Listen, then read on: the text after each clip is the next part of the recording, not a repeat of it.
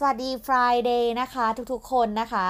ขอต้อนรับเข้าสู่ MED Podcast ค่ะวันนี้อยู่กับแป้งประภาพันธ์นะคะ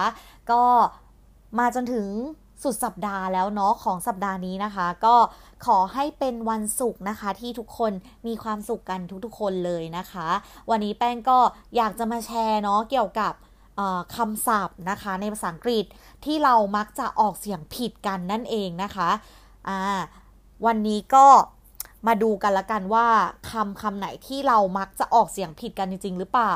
จริงๆเนี่ยเรียกได้ว่าการออกเสียงคำศัพท์ภาษาอังกฤษไม่ถูกต้องเนี่ยจัดว่าเป็นปัญหาต้นๆเลยนะคะที่ทำให้การสื่อสารเราเนี่ยคลาดเคลื่อนและเกิดความเข้าใจผิดได้นะคะเรียกว่าพูดผิดชีวิตเปลี่ยนเลยต่างชาติมีงงกันไปเลยจ้ะบางทีนะคะว่าแต่จะมีคำไหนที่เรามักออกเสียงผิดกันบ้างเนี่ยลองไปดูแล้วก็ฝึกออกเสียงใหม่ไปพร้อมๆกันเลยละกันเนาะข้อแรกนะคะคำแรกคำว่าดาบนะคะ SWORD นะคะมองเพลินๆเนี่ยแล้วเราอาจจะเผลอออกเสียงคำนี้ว่า sword นะคะแต่จริงๆแล้วนะคะต้องอ่านคำนี้ว่า sword นะคะโอเคคำที่สองนะคะน้ำมันค่ะ oil นั่นเองนะคะคำนี้อ่านออกเสียงว่า oil ไงใครก็รู้ถูกไหมแต่ที่ใครๆอ่านยังไม่รู้ก็คือจริงๆแล้วนะคะมันอ่านออกเสียงว่า oil อย่างนี้นะคะก็อาจจะยากนิดนึงเนาะแต่ว่าก็เพื่อให้ดูมีความเป็น international นะคะเราก็ต้องลองฝึกแบบ oil อย่างนี้นะคะคำที่3นะคะหัวหอมนะคะ onion นะคะ onion ใช่ไหมไม่ใช่จ้าคำนี้นะคะต้องอ่านว่า onion นะคะ onion นะคะถึงจะถูกต้องนะคะมาที่คำที่4นะคะคำว่าเสียงเราอาจจะเวลาเราพูดเป็นภาษาไทยเนี่ยเราชอบพูดว่าอ้าวลดวอลลุ่มหน่อยลดวอลลุ่มลงหน่อยอย่างนี้นะคะปรับวอลลุ่มฝรั่งจะเป็นงงเอาเด้อคำนี้นะคะแต่ถ้าออกเสียงว่าวอลลุ่มนะคะวอลลุ่มนะคะฝรั่งก็จะเข้าใจแน่นอนจ้ะนะคะและคำที่5นะคะผักคำนี้แป้งคิดว่าทุกคนก็รู้จักกันดีนะคะศัพท์คำนี้อ่านออกเสียงว่า vegetable นะคะ vegetableแค่นี้พอไม่ต้องสะกดทุกคำแบบ vegetable เนี่ยอย่างเงี้ยไม่เอานะคะเพราะว่าจริงๆคำในภาษาอังกฤษเนี่ยมันบางคำมันเหมือนแบบรวบคำนะคะไม่ได้ออกทุกตัวสะกดอย่างนี้เนาะคำที่6นะคะใบเสร็จเรามักจะเห็นเนี่ยเวลาเราทำบัญชีบ่อยๆเราจะเห็นคำนี้นะคะสำหรับคำนี้เนี่ยเราอาจจะเผลอออกเสียงไปว่า receiveเพราะเห็นว่ามีตัว P อยู่นะคะก็เป็นได้เนาะซึ่งจริงๆแล้วคำนี้นะคะต้องออกเสียงว่า receipt ต่างหากนะคะเพราะว่ามันไปเป็นตัวสะกดตัว T ถ้าด้านหลังเนาะโอเคค่ะและคำที่7นะคะท่าเรือ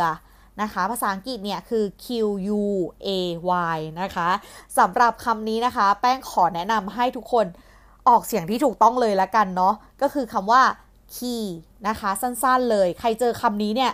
ขอให้ทุกคนตั้งสติก่อนนะคะแล้วออกเสียงกันอย่างระมัดระวังด้วยนะคะเพราะว่าถ้าทุกคนเผลอออกเสียงแบบไทยเสียงเป็นภาษาไทยแล้วก็นะคะก็นะคะ QUAY นั่นเองนะคะมาที่คำที่8นะคะเนยเทียมนะคะ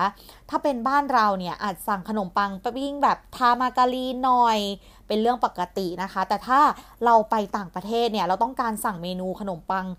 ทาเนยเทียมแบบนี้เนี่ยแนะนำให้ออกเสียงว่า margarine นะคะmargarine แล้วจะได้สิ่งที่ต้องการเลยจ้ะนะคะข้อ9นะคะ